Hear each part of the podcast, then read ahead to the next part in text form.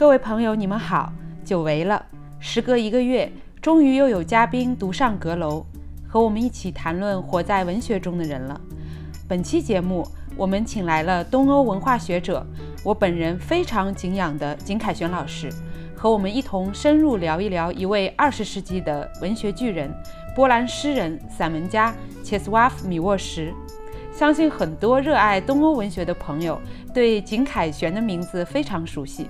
但肯定今天也有很多新朋友来收听我们的节目，所以请让我先简单的介绍一下景凯旋老师。作为1990年代米兰昆德拉的作品的译者之一，呃，景凯旋教授这些年经常是以一个东欧文学和思想研究者的形象出现在大众的视野之中。不过呢，我相信，相比于景老师非常扎实的专业建树，多年以来他更为学界所熟悉、为读者所熟悉的成就，其实是对东欧文学的意见和对知识分子的评述。今天我们的话题人物呢，就是一个典型的文学知识分子，他的一生就是过去一个世纪的编年史。他出生在1911年，嗯，1980年获得诺贝尔文学奖，2004年去世。他经历了从东欧到西欧，从西欧到美国的流亡历程，经历了二十世纪六十年代的美国生活，经历了东欧剧变和苏联解体。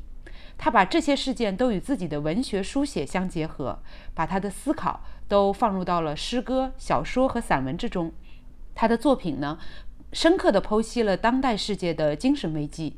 也不肯妥协的，始终都在论述关于知识分子的道德责任。并且试图和古老的文学传统，嗯，进行一种对话。借着近期中文世界呢，正好推出了两本这个厚度将近一千五百多页的米沃什传，有这么一个新书的出版的契机，我们呢也终于鼓足勇气，邀请了景凯旋老师和那个厚重的、深邃的而复杂的文学世界来进行对话。首先，我们欢迎景老师来到我们的独上阁楼。听众百灵，晚上好，很高兴和大家见面。您好，您好，景老师还是稍微有点羞涩哈，因为金老师也很少上播客。呃，那么《米沃什传》，因为我刚才和读者介绍说，它其实中文版是两卷。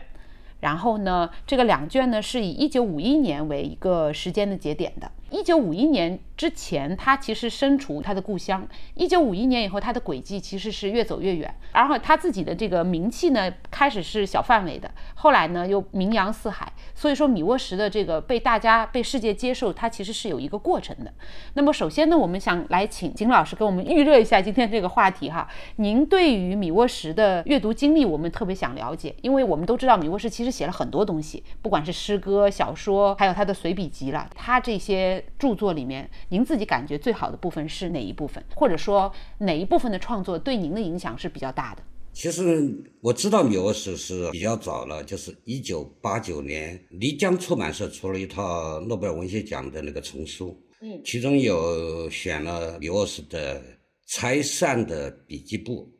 是绿原翻译的，啊，绿原，对，然后选了他的诗歌，也选了几篇随笔。当然，诗歌是他的主要的文学类型，而且他也自己一直是想在诗歌上取得一种成功吧。我想，这个谈外国诗歌其实是挺难的。为什么呢？因为我们在谈外国诗歌的时候，其实是在谈汉语诗，因为有翻译的 翻译的原因，所以他所诗歌里面的他的原作原著里面的那种韵律啊、节奏啊这些，基本上都丧失了。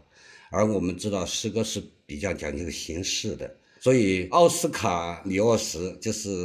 米沃什的叔父就曾经说过一句话，在三十年代他就曾经说过，未来将发明一台诗歌打字机，留给诗人的将是一根上吊的绳子。这个是对诗歌进行了一个不祥的预兆。今天我们已经看到这个预兆出现了，现在的 AI 出现以后写诗，对对对，人人都能成为诗人了。就我自己个人看，在诗歌、散文和小说中，我觉得他的随笔给我的影响最大。嗯，比如说我们在中国已经出版他的随笔有《被禁锢的头脑》《乌尔罗蒂》《路边狗》《旧金山海湾印象》《诗的见证》，还有一个《米沃斯词典》。这么多书读下来的话，它给人一个很完整的一个印象。这个完整印象甚至加深了我自己的一种看法，就是前东欧的诗人作家们，他们的随笔都超过他们的创作，他们的小说和诗歌。比如说昆德拉，比如说克里马，比如说丹尼洛契斯，还比如说米沃什，比如说扎加耶夫斯基。对对，我我这蔡宁就要说他，嗯，那就米沃什来讲，我觉得他是二十世纪一个非常重要的见证人，他基本上是目睹了整个二十世纪的极端年代的整个过程，而且活到了二零零四年，也就是说，甚至见证了全球化的开始。还有他用诗人漫长的人生告诉我们，当一个时代潮流席卷而来的时候。一个人应该如何去面对？这可能是今天对我们来说最有意义的地方。你是如何自处，对吧？对，如何自省，如何去不断的去思考，而且这个思考是终身的。嗯，哎。那么，既然谈到他的人生轨迹的话，景老师肯定非常熟悉一本书《欧洲精神》。然后这本书是法国的亚历山德拉·莱涅尔·拉瓦斯汀写的一本，像是思想性的随笔集。然后主要论述的呢是波兰的米沃什、捷克的帕托什卡和这个匈牙利的毕波三个思想型的知识分子他们的对于欧洲精神的理解和阐释。然后这个《欧洲精神》里，他就给了一个很好的梳理，等于和我们的米沃什传是有一个对照的看。的，他这个书里就是说，他说米沃什的一生其实经历了三次的流亡过程，也就是我们刚才所说的米沃什的人生的轨迹。这三次的流亡过程分别对应了他生命中所有重要议题的展开。所以，我们如果来逐一展开的话，第一段就是从他出生到他第一次流亡之前嘛，因为我们可以谈一谈他的早年。他的出生的家庭成分，按照传记里的说法，说是一个比较已经没落的波兰小贵族家庭。然后他所出生的这个地区，其实离当时立陶宛的这个首都维尔诺不远。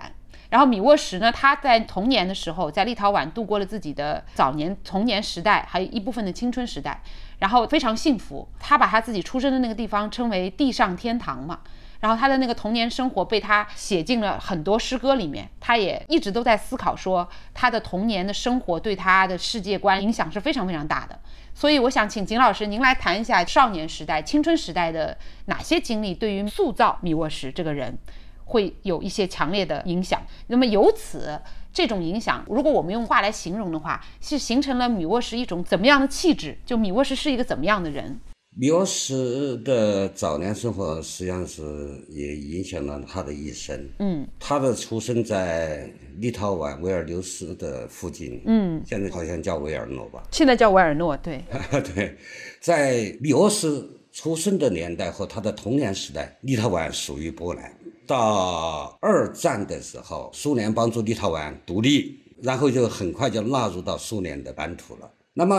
因此呢，米沃什他是用波兰语的，所以他一生他自认为是一个波兰的诗人。但是立陶宛他的家乡给他的童年留下了非常深刻的印象，一种贫瘠的山谷里面的一种田园景色，小溪从那种。树林中流过，这个对一个诗人来讲，可能比在城市里面长大的童年更有价值，就是更加的丰富。城市里面已经工业化了嘛，都是千篇一律了嘛，这也是他后期到了美国以后很不喜欢美国的一点。那么在这里，就是他有一种对家乡的热爱，热爱家庭，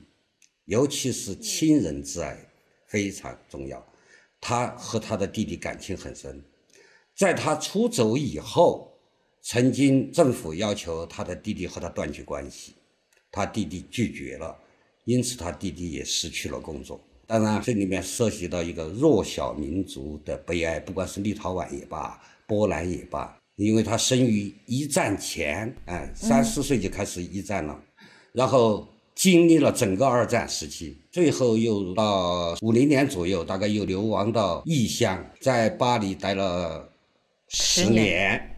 然后最后又到美国，在美国的加州待了三十多年，啊，所以他在随笔和诗歌中经常描写战争中看到了无数的逃亡、人的死亡，在战争中人的生命是像非常的人命为贱，然后后来也看到了祖国军士兵在德国失败以后，也看到当时抵抗纳粹的那个过去的他们的第二共和国的士兵们又被囚禁，啊，抓起来，然后还有他的好朋友波罗夫斯基的自杀，所以他就想到每隔一段时间，历史之手就会毁灭一切，在这个基础上，他就回归。人们往往回归本源和日常的价值，他也看到国家的崩溃，所以这本传记里面有一句话，那就是在他的随笔中我们没有注意到的这句话，一下打中我的心坎儿。他就说了：“只有人的苦难，才是衡量世界的尺度。”古人讲的是，嗯，人是衡量世界的尺度嘛。在这个文艺复兴以后和那个启蒙以后。那么他这样子的一种，他又生长在一个传统的天主教家庭，啊，很严格的是天主教家庭，然后参加礼拜呀，这些读教义、读圣经啊这些，因此神形成了一个，我觉得他最大的特点也是很少见的一个一般的特质，呃，文学家的特质就是他的理性很强，但是他同样有激情，这就是把理性和浪漫结合起来。也就是说，你看他的那种议论文随笔，他有抽象的能力，有概念的能力；但是你如果读他的诗，他又有具象的能力，又有这种激情的能力。这这两种截然相反的气质结合在他的身上，造成了他是一个非常复杂的一个文学家。而这个复杂，恰好这种形象也反映了二十世纪的复杂。嗯。我想到传记里面写说，他的父亲那方家族的人和他母亲那方家族的人的性格是完全不一样的。我记得他说，母亲和父亲的性格截然相反嘛。然后最后呢，就造成了呃，怎么说那个话？引用一下，叫做悲观、失望、抑郁的血缘和生存能力极强的血缘。在米沃什身上结合在一起，所以这两种一方面悲观，一方面又想活下去的这种结合，也是让他传记里说这是他性格的两极，也可能是跟您刚才所说的，他一方面是极有激情的，但是一方面他的理性抽象思维又是很强的，这是一个很少见的一个特质。其实我们刚才您已经谈到了，说他后来经历的一些战争中的见闻，对他的创作和他思想造成的触动。五一年的时候，他是跑到了巴黎去嘛？但是在跑到巴黎之前，他其实是已经有过一次小的出走的，就是三七年的时候，他从这个立陶宛那个维尔诺那边跑到了波兰的华沙去。三七年的时候，这是等于是他第一次的这个出走。当时的那个环境氛围其实已经非常紧张了，就是一方面呢是当时他周围这个环境的这个法西斯主义要抬头，因为三七年嘛，然后反犹主义，然后民族主义。反正这种势力都越来越激烈，但是另外一方面呢，又出现了一批我们今天可能看来说界限比较模糊的左翼人道主义者。然后米沃什他自己呢，选择亲近的是左派，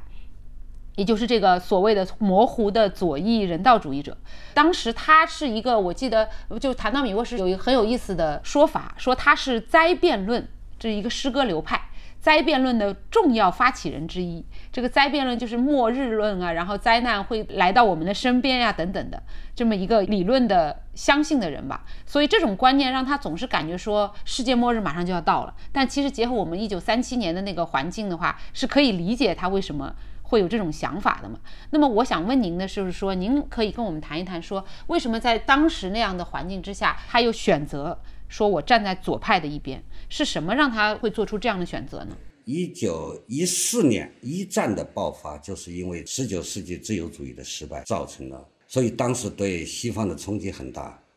我记得当时也对中国的很多知识分子冲击很大，哎，就是认为西方的这个好像很先进，怎么会突然一种这样子的残酷的战争？一战至少是死了两两三千万人了，这是在历史上从来从来没有过的。那么二战这个就更多了。所以，在他看到的很多他的朋友，比如安德耶夫斯基呀，嗯嗯，波罗夫斯基啊，对，都是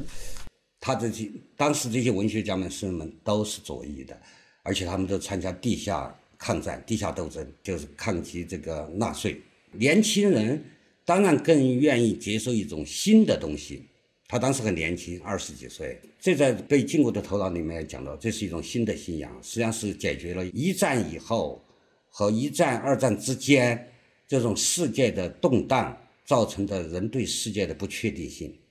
造成了一个十九世纪的对人类的自信已经完全消失了，所以二十世纪的文学总的来说是一种反讽的、虚无的、讽刺的。那么，其实灾变派就是先锋派，他一开始的早期的诗歌基本上是描写这种异化现象、世界的陌生现象。实际上和艾略特一样的，就是描写荒原，只不过是加上了他们波兰特殊的那种文学的感觉。到后来是转向的，就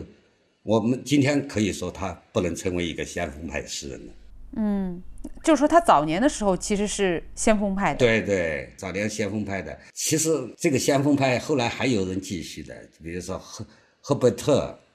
辛布斯卡娅这些诗人都是波兰的，也是他的朋友，因为。这个如果说的更大，就是在文艺复兴和启蒙运动，包括这个宗教改革以后，其实是有一个特点，就是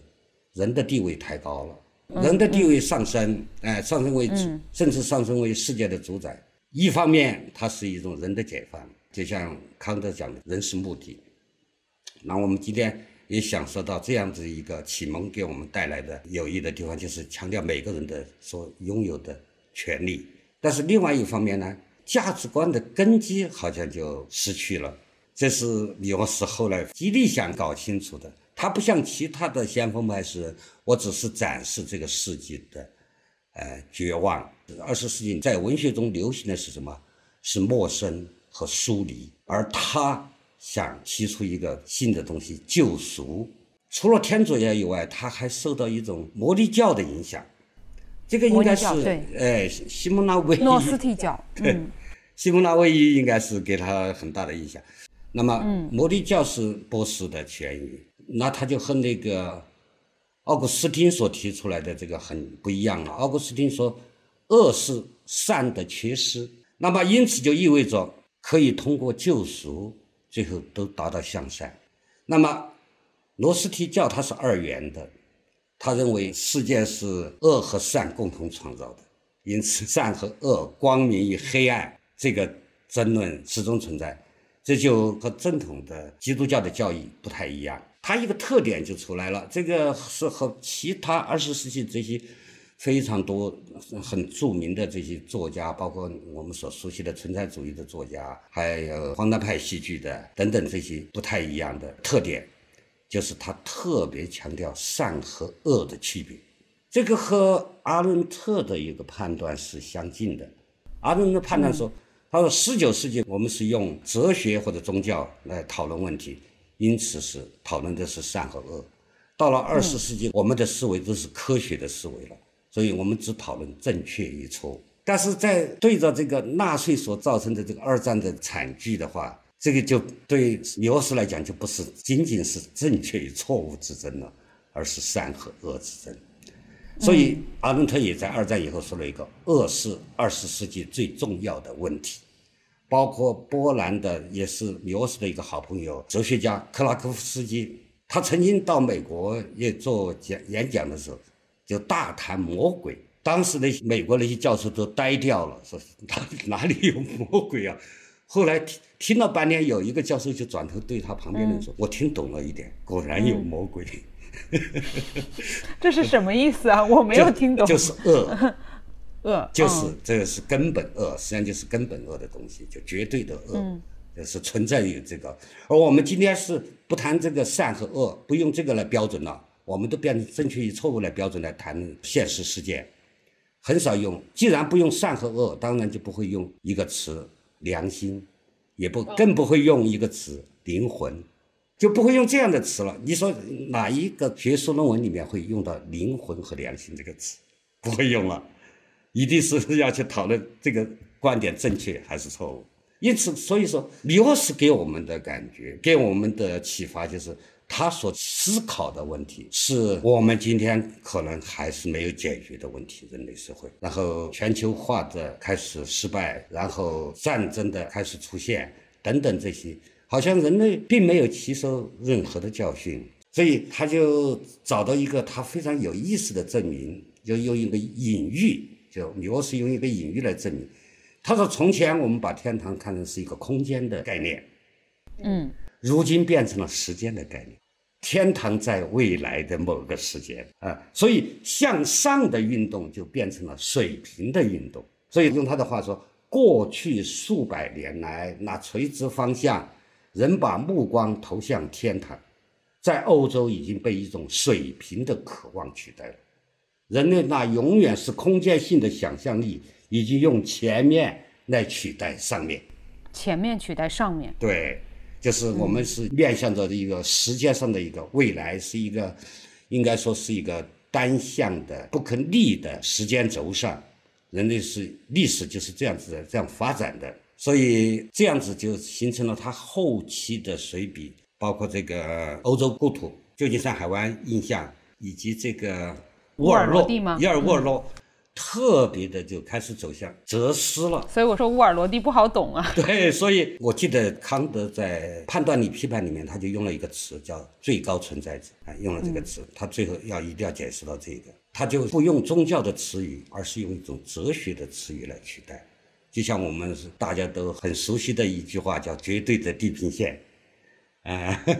就用这样子的话来表示一个我们人类应该有个方向。但是我们人类永远不能说你就达到这个方向，就说你不能实现这个方向，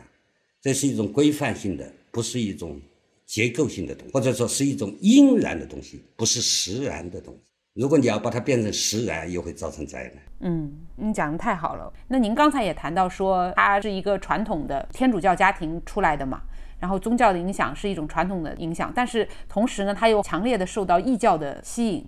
然后表现在摩尼教或者诺斯替等等的这种二元对立的讲善与恶、黑暗与光明对立的这种异教的吸引。然后您刚才有一点其实谈的特别切中我想要跟您谈的问题，但是我觉得这个问题真的是很难很难展开，就是善与恶的这个。命题的论述，他是想解决这个问题、这个难题的。尤其是在三七年跑到华沙以后，因为他等于是在纳粹占领下的那个华沙度过了整个战争的年代嘛，然后他也挺忙活的，就没闲着。我记得就是他一方面加入了那个什么秘密抵抗组织的文学社，然后干了好多就是他认为有意义的工作。然后一方面，那个时候因为已经开始就是对波兰的犹太人居住区进行那个大清洗了嘛，纳粹他们就清洗了，所以他给自己下的一个定义就是说，三七年到五一年，他自己最重要的写作的命题就是善与恶，对善与恶的思索，所以他说这是这是纳粹主义和斯大林主义给我了一种双重折磨，造成了我必须。要去思考善和恶的呃对立关系吧。但是这个时候，我想跟您谈什么呢？因为这个时期，他说他自己很痛苦嘛，受到良心折磨。所以《米沃什传》的作者也谈到说，这个时候米沃什其实经历了他人生中不能说最，也是非常关键的精神危机时段，就他都快要生病了，得了抑郁症了，都要到这个程度。那您是我们来展开谈一谈他的这段精神危机究竟是什么？困扰他的东西到底是什么东西？以至于他这么痛苦，当然我们说诗人好像都是痛苦的，但这段时间好像特别痛苦，因为是一个大时代呀，嗯，不是小时代了，大时代，嗯，所以那这个大时代来了嘛，那就是人类会再一次遭到冲击，就是在十九世纪，实际上是有基本上将近一百年，十九世纪其实没有大的战争，那么是到。二十世纪初，英国的作家伍尔夫很奇怪，他的日记里面就说了这句话：，就一九一零年，人性改变了。一九一零年，对，所以搞不清楚为什么说这句话。我一直在思考这个话，我只想到那一年托尔斯泰去世。但因为伍尔夫也写过俄国观点，在普通读者里面，他有一篇文章就叫《俄国观点》，非常欣赏俄罗斯的文学，十九世纪的文学。非常惊讶，因为和他们英国的文学完全不一样嘛。但是就我来看，就二十世纪整个其实应该说是对所有的有思考力的人是一个巨大的冲击。因为他和大家一样，虽然诗歌里面表现灾变论，表现什么，表现世界的末日来了，这个是年轻人的，甚至有我认为还有点赶时髦的感觉。但是二战来了以后，看到真实的世界，用布洛赫的说法就是是一个价值贬值的时代。对刘沃斯这样的人来说，他来到这个世界上，他一定要给自己的人生寻找一个意义。那么这个意义在当时出现在这一段时间。他之所以出现精神危机，是他没有找到他应该走的方向，或者说他不能用语言来表达出他的思考。嗯，每一个经历过这样残酷战争，整个华沙是毁掉的。一九四四年，后来纳粹为了报复起义，把整个华沙夷为平地。波兰人本身也受到纳粹的迫害，还有卡廷事件对他们的影响。另外，波兰人自己也对犹太人很不好，也有反犹的东西。从这种来看，就是他生活的处境时代要比西欧人复杂的多，所以要从这里面挣扎出来，找到一个答案太困难了，太困难了。嗯，哎，所以他好像是 混乱，好像是。淹在水里面，什么一个草能够一个木头飘过来，一个木头赶快就包住它，所以他就不断的读书思考啊。东欧作家和诗人性，二十世纪就基本上有个最大的特点，都是思想性和读书性的知识性的作家。对这个，您以前写文章也反复的谈到过，相比较西欧来说，是思想性更偏重一些的嘛。咱们节目一开始的时候，我谈到我说米沃什被世界的接受，它是一个过程。是逐渐逐渐的，尤其是到了诺奖以后，它是一个巅峰嘛，这个是我们所预想得到的，这个很正常。但是其实，在五一年他出走到法国巴黎之后，一直到他决定跑到大洋彼岸的美国之前，这个十年他在法国的生活其实并不好。用他自己的自述也好，用这个传记的作者的表述也好，他觉得他过了十年迷惘的生活。但他跟那个海明威的那种迷惘还不一样。他说他觉得自己是在巴黎是格格不入的。那么其实也就是说他是一个被误解的人嘛，因为他是一个来自东欧的作家。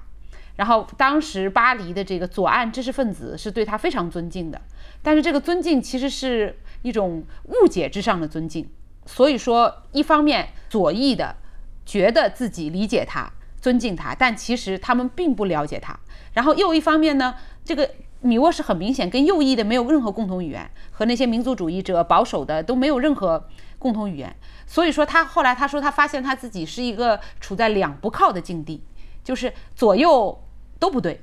都融入不了。那我想请您来谈一谈，说他为什么当时会把自己弄得这么尴尬，会处在这样一个境地呢？这其实也是一个精神危机，对吧？对，他在法国十年其实是 并不愉快的。当时他他先是到了美国波兰驻美国使馆做文化参赞，然后回到波兰以后就把他要派到巴黎去做法国的使馆的外交人员，也是要搞文化方面吧。那么他的妻子杨卡呢，就一直留在美国，不愿意回去，这也是这个传记里面一个比较蛮突出的一个人物了。对，后来他当时在五零年的时候，波兰政府就。要求大家按照一种社会现实主义来写作，按照这种创作方法来写作。那么，对于一个作家来说，对于米沃斯来说，他其实最不能接受的就是这一点，就是说，创作的自由和创思考独立的思考是作家的最根本的理念。他当然相信过信仰，就新的信仰，对这个辩证法他是还相信的，但他特别不能接受那种历史决定论那种想法。嗯所以他就当时就产生了怀疑，尤尤其是这种要求大家写一样的作品，文学就是对文学的要有种一致性的要求，这个违背了他的诗歌理念，所以他就决定留在法国不回去了。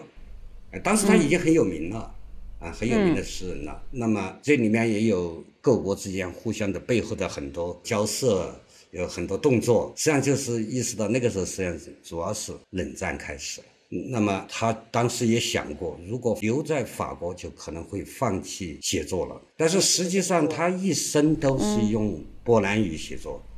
他和布洛茨基还不一样。布洛茨基是用俄语写诗，但是可以用英文写散文，而且写得很好。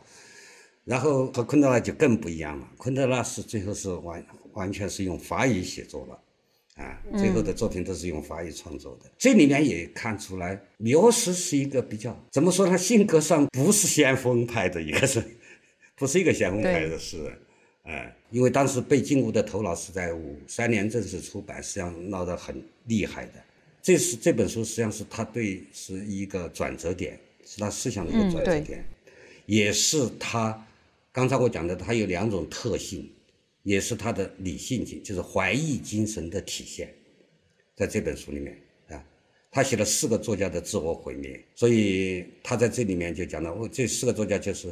为了一种历史必然论，呃，选择了放弃作家的自我。那么最后，波罗夫斯基由于创作力枯竭自杀了，才三十岁不到，啊，非常天才的一个小说家。然后安德烈夫斯基写出《珍宝与灰烬》这个作家，《灰烬与钻石》啊，《灰烬与钻石》对，《灰烬与钻石》这个，嗯，曾经拍成电影的那个，对，他很，有时候很不喜欢他的那个小说。那么他和后来和安德烈耶夫斯基和好了，这样经常也能来往了。他当时写，我觉得他在救赎的里面，其实他的思想已经就开始，然后就是这个是左翼了，对吧？然后就沙特他们、波伏娃他们就骂他，支持他的就是最重要的是加缪。对他跟加缪的友谊比较珍贵，那个时候。还有库斯勒，还有亚斯贝尔斯，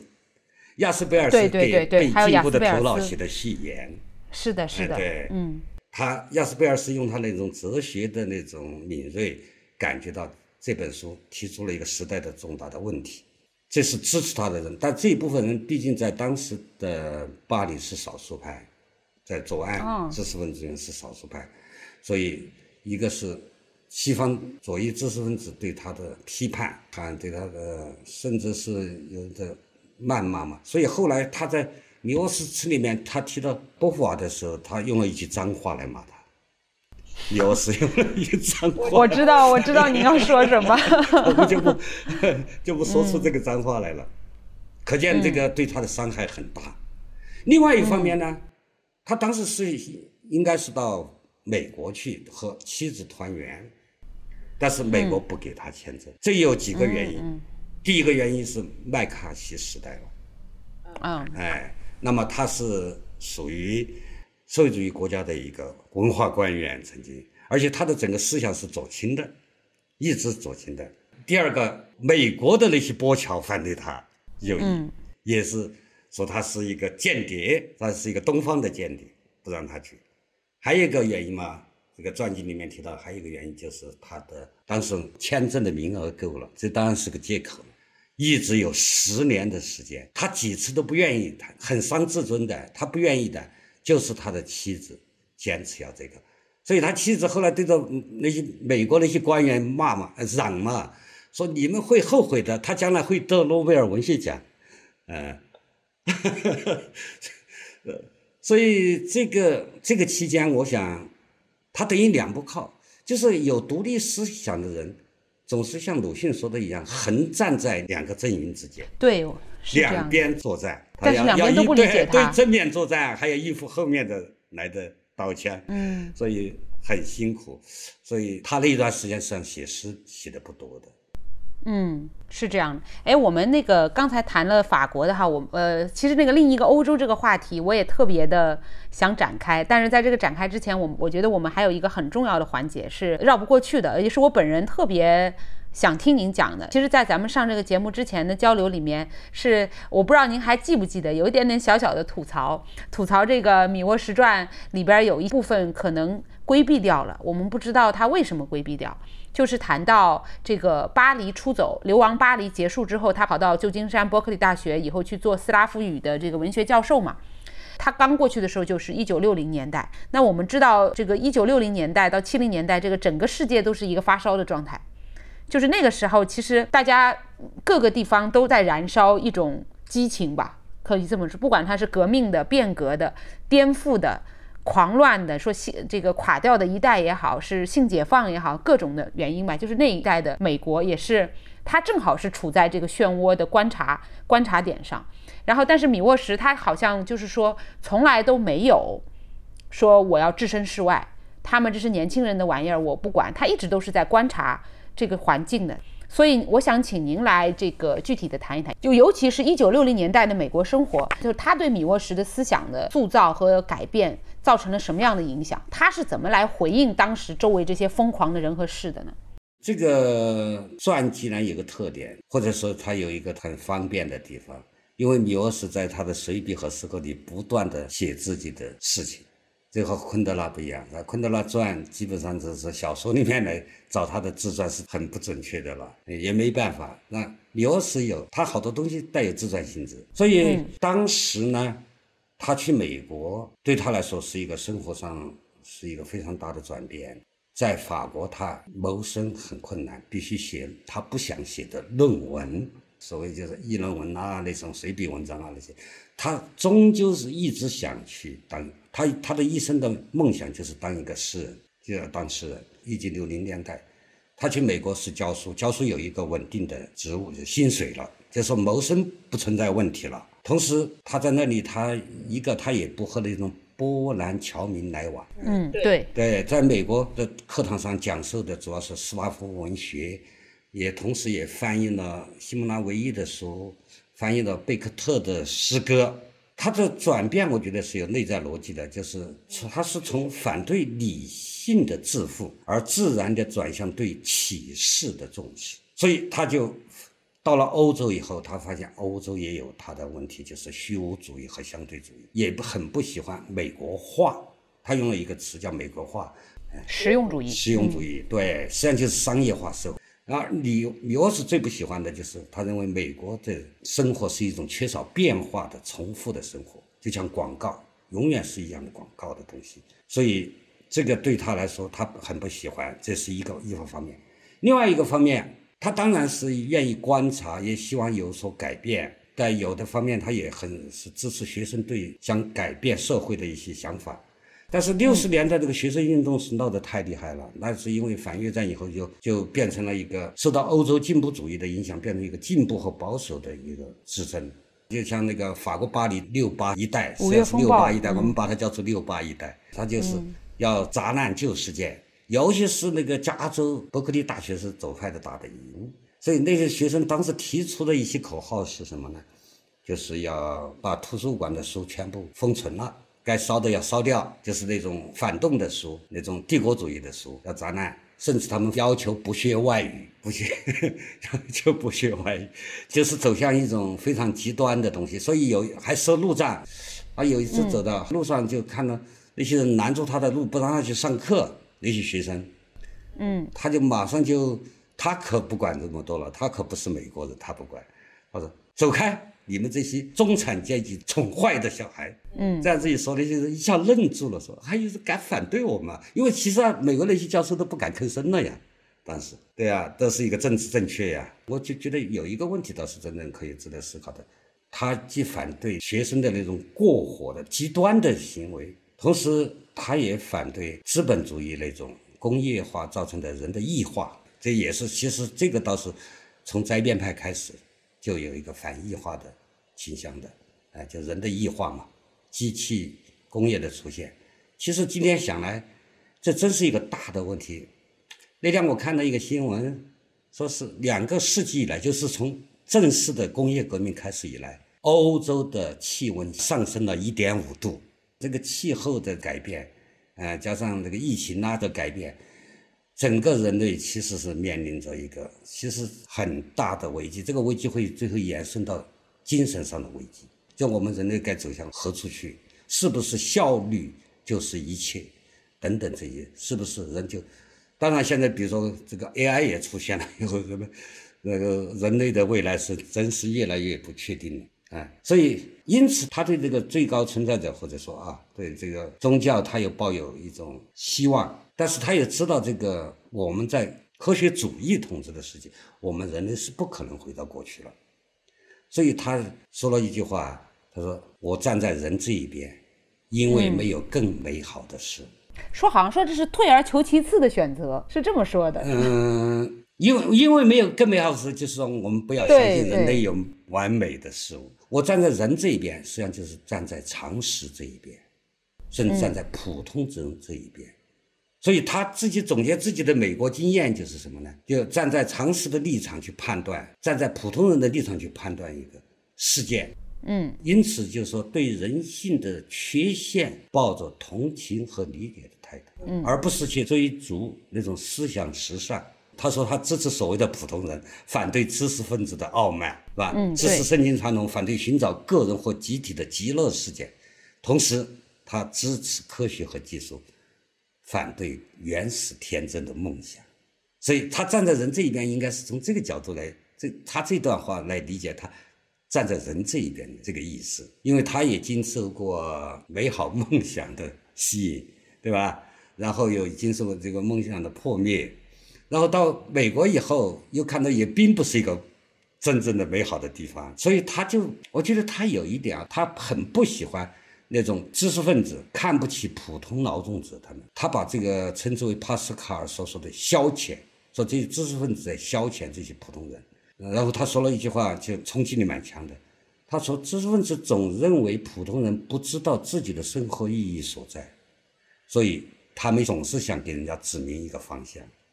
这是知识分子的，所以他也能对知识分子有所反思。我觉得他在美国，他有两个很重要的反思，一个是对。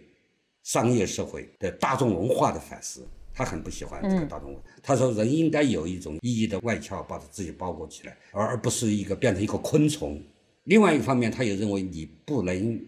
把这种意义强加给别人，也会导向灾难。所以，我觉得他追求的最后的东西，他并不是让大家去追求，他就是到了美国以后，他所所有的创作，我觉得他是为，而且随着年龄的增大。他实际上是在寻找个人的安身立命之所，他不像年轻的时代，我要拯救世界，他没有这个抱负的。我我们只要能拯救自己就不错了。嗯，我觉得他是做到了这一点。他活到这么长寿，大概和他的心境的那种平静非常有关系的。嗯，谈到他在美国的时候的这些改变，我呃，因为他在做斯拉夫语教授的时候，不是说他也翻译了很多人的。作品嘛，刚才你也谈到了贝克特，还有一个菲利普拉金的诗歌，还有贝克特的荒诞派的那个非常我们都知道的《等待戈多》的这个作品。然后他也写了散文随笔，说他对这个东西，我我一开始我觉得措辞我的理解是有误的，觉得他他不喜欢，他不喜欢拉金的东西，他也不喜欢贝克特的东西。但是您看，他也翻译了贝克特的东西，而且他后来跟拉金，他说我对拉金达到了一定程度的理解，我理解他。所以说，我觉得用一个词是可能更合适，就是他为他们的作品感到愤怒。我理解了他们，但是我还是很生气，他们为什么要写这样的东西？所以，请您来跟我们讲一讲，就是说为什么他对于这种荒诞派的，或者是拉金这种，为什么米沃什会对他们的作品产生这么强烈的情绪呢？他包括对那个他在《诗的见证》这本书里面，他也谈到了辛普斯卡娅，辛普斯卡娅也是属于。这一类的诗，先锋派的，然后他也非常不喜欢，好像那首诗叫《自窃》，他就讲到这个刀切的切，他为什么不喜欢呢？这就讲的还是刚才讲的沃尔罗蒂的含义了。沃尔罗的意思就是说，生物学意义上的人只剩下生物学意义上的人。他说，我们以前都是谈善与恶，而在那个辛普斯卡雅是谈生与死，因为在宗教里面，这个死和生是一致性的。所以就不存在着一个矛盾的对立的关系的。但是他说现在的这些作家他很不喜欢，就是他认为他们完全屈从于生物学和物理学的力量，这就是沃尔罗的意思。他主要有一个观点，他认为反讽这种就先锋派的诗歌还有作品，包括等待戈多，是一种奴隶的荣耀。奴隶的荣耀。对，就说。反讽是是是一种无条件承认事实，放弃了对价值世界的想象，所以他无法得到拯救的。他认为诗歌是可以拯救的，他认为这样子的先锋派、一存在主义、荒诞派，最后到后现代主义，就是已经完全无意义了嘛？他实际上说，这就其实意味着我们这些诗人现在是内心是一无所有。嗯，哎，所以。从而削弱了他的诗歌观念，就是诗歌具有超越性。诗歌就是人拯救人类的，可以让人得到一种超越，人生得到一种。而反讽是承认人类尊严的失败，是承认无法获得拯救的表现。嗯，嗯当然他有很高的文学鉴赏力了。呃，也他后来也意识到贝克特的尼采式的悲伤，所以他说贝克特比我的地位高，他承认这一点。但我还是不喜欢这一个东西，呃，实际上就是存在主义。哎，他都不谈那个，我觉得他都避免谈沙特的文学成就的，这个可能还有个人恩怨的问题了。啊，加缪他是喜欢的，因为加缪在《局外人》里面说了一句话，他一直不承，加缪是不承认自己是存在主义作家。对。然后他在人家谈到《局外人》的时候，拿来和《恶心》沙特《恶心》相比，他说不对，他说我的《局外人》那个主人公有对绝对的激情，这就不一样了。就这就是米沃斯喜欢他们在文学上也是相通的地方，啊，所以他其实他最好还有个最好的朋友，其实就贡布洛维奇，这也是 也是这个波兰的一个二十世纪非常大的一个异类。那个昆德拉非常喜欢他，贡布洛维奇就曾经说过，就写了一篇文章叫《反对诗歌》，那昆德拉就很喜欢这种。他反对诗歌什么？他觉得现代的诗歌过度的。抒情过度的甜蜜，那米沃斯就不太认可他这种观点了。这个时候，他的宗教情绪起了很大的作用，就是要救赎。我们人类还是要得到救赎，我们不能，人类不能自认失败。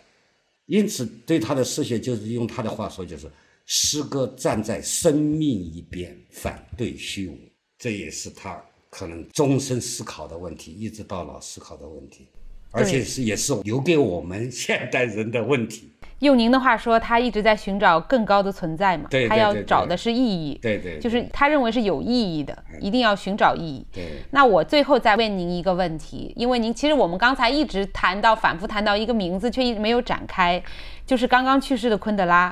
对。然后您也是他最早的这个译者之一。那么我们切合今天米沃什的专题的话，因为之前您也谈到说，米沃什让。欧洲人意识到有另一个欧洲的存在，或者是二等欧洲吧，就所谓的东欧这个概念。但是到欧洲精神这里面呢，他就换了一个词叫中欧，中欧的这个概念。但是他说，后来昆德拉写过一篇很有名的，呃，说这个文章是米兰昆德拉在一九八三年写的，叫做《被绑架的西方或中欧的悲剧》。然后在这篇文章里面，昆德拉把这个“中欧”这个词，他自己悄悄地用“西欧”这个词给把它代替了，嗯，就很值得玩味。然后呢，代替了以后，因为昆德拉想要表达的那个意思就是说荣归于欧洲传统嘛，他很希望把自己归于那个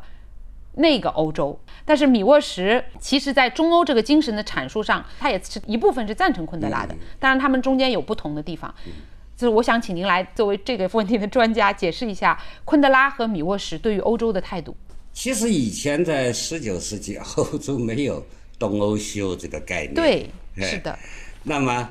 当时的捷克是属于奥地利帝国，后来又属于奥匈帝国。奥匈帝国，对。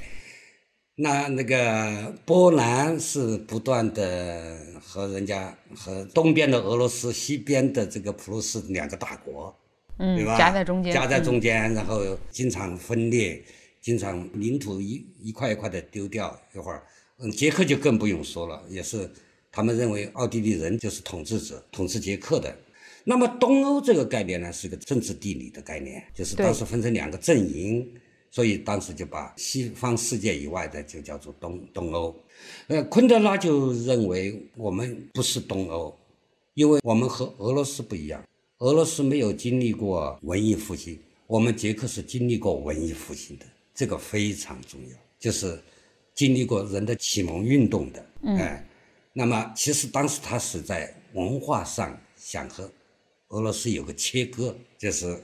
想回归到欧洲。那么他就想到，那个的确是在当时他们这个这几个国家，其实波兰、捷克，实际上包括匈牙利，还有奥地利，就是中欧。这就有点地理上的概念了。在这个他们这两个国家转型以后，上世纪九十年代以后，基本上现在的历史学家就开始用中欧的概念，或或者东南欧的概念，甚至巴尔干半岛的概念，嗯啊呃，这这就开始分得更细了。但是当时他们所处的时代，或者我们现在来讨论他们的时代的时候，其实用东欧的概念是有它的历史意义的。那么昆德拉用中欧的概念，同样也是有意历史意义的。我觉得哈，这个米沃什我没看到过他直接的谈到这个问题，嗯，谈到中欧、东欧这个区别问题，他没有谈过。而我关注到的是，他们两个其实都谈到了人，就是二十世纪人类面临的最大的意义危机的问题，但是他们两个采用了相反的方向去解决这个问题。这个相反的方向也表现在他们对故乡的感情上面。米沃斯在最后老年以后，对，回到了甚至定居在克拉科夫，克拉科夫，最后也埋葬在克拉科夫，对吧？昆德拉就他应该是葬在法国了。我觉得这个在价值观上倒不是有很大的意义吧。比如说布罗茨基，他也没有回到俄罗斯，他一生也是用俄语写作，他最后是葬在威尼斯，他最喜欢的一个地方。就有的人可能有世界公民的概念，就是当时歌德啊，呃，那个 世界文学，世界不是他们提供世界世界和平、世界公民的概念的。有的人呢，他像米沃什，他可能更对故土有一种非常留恋的情绪吧。而且他们两个老年的时候的状态不太一样。昆德拉活到九十三，米沃什九十四，也是一样，差不多，对，两个都是高寿，然后。你注意到没有？昆德拉，昆德拉九十四了。嗯，对，那个米欧什晚年不断的写诗、写随笔，写自己老年的心境，思考时间的问题，其实也思考他所说的一条永恒的时刻的问题。而昆德拉对自己的老年情形一言不发的，他对世界上蛮决绝的一种态度，因为他的人生是虚无的，他是看世界虚无的。就是面对终极虚无，他是采取了一种决断的态度，哎，这是和人的世界观，甚至和人的文学观都有很大的关系。嗯，您谈这个最后这一点谈的特别好，这是您自己的想法吗？就是说 昆德拉的这个，为什么他对他的老年生活一言不发？反正他好像是没有看见过什么。他写了《庆祝无意义》十年前了，写了《庆祝无意义》以后，他再也没写东西了，对不对？然后他是不写日记的。不接受任何采访的，因为写对老年的思考，那他必须要有一种创作，算是一种创作了。他应该是已经搁笔了，在写了《青春无意义》以后就搁笔了。就是他们两个应该都是最后是坦然面对着死亡的 最终极的一个东西。所以说，像有时候昆德拉他们一生，他们的一生的故事，他们一生的思考，其实给我们今天的人真的有很多启示。虽然。这个时代落幕，这个时代过去了，但是我觉得从这个世界看，因为现在还是一个全球化的时代了，这个是不可逆转的。我觉得他们思考都都切中了人类在启蒙运动以后一种新的人生观，新的一种世界观，怎么对待这样的一种新的世界的来临？啊，这个也才一百年嘛，其实实际上才一百年的时间了，是吧？因此，二十一世纪在文学上也可能是二十世纪的一个延续。思考的延续，我想可能是会是这样的。您谈的这是一个小时代了，又不一样了。小时，现在又是大时代来了。啊，又是大时代来了。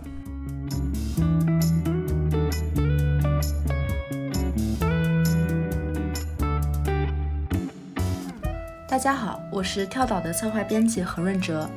在跳岛三周岁之际，我们和全国的百家文艺空间联动，一起过了个生日，进入到很多线下空间与大家实地见面。接下来的这一年，我们也会在每周的节目中为大家介绍一家独立书店，用网络电波为岛民在现实生活中的书店探险提供指引。今天为大家介绍的是最近刚刚加入岛屿空间的新成员，一个名副其实的岛上阅读空间，位于舟山的登屋岛屿书房。雨是没有山字旁的那个雨哦。位于舟山市普陀区沈家门滨港路二百三十五号的岛屿书房，由舟山当地的社群品牌登屋运营。前不久刚刚开始试营业，是一个集城市书房、旅行指南、在地社群、渔港观景和共享办公的复合型空间。登屋岛屿书房不仅是外地游客了解舟山文化的窗口，也是本地市民在地活动的重要基地。走入书房，在入口的资讯墙上，你可以取阅关于周围岛屿的手册，了解探索百年渔港的趣味路线。在二楼呢，有一整面落地窗，站在窗前，滨港路与沈家门渔港尽收眼底，渔船紧紧挨着停泊在港口，随着浪涌起伏。在这里，你不仅可以随意取阅感兴趣的书籍，还会偶遇登屋组织的丰富的在地文化活动，涵盖渔港生活、非遗手作、社区焕新等等各种有趣的主题。岛民们如果有计划接下来去舟山玩，在酷暑下的渔港逛到脱水的话，欢迎去这个清凉书岛歇歇脚。岛屿书房在岛上等你来。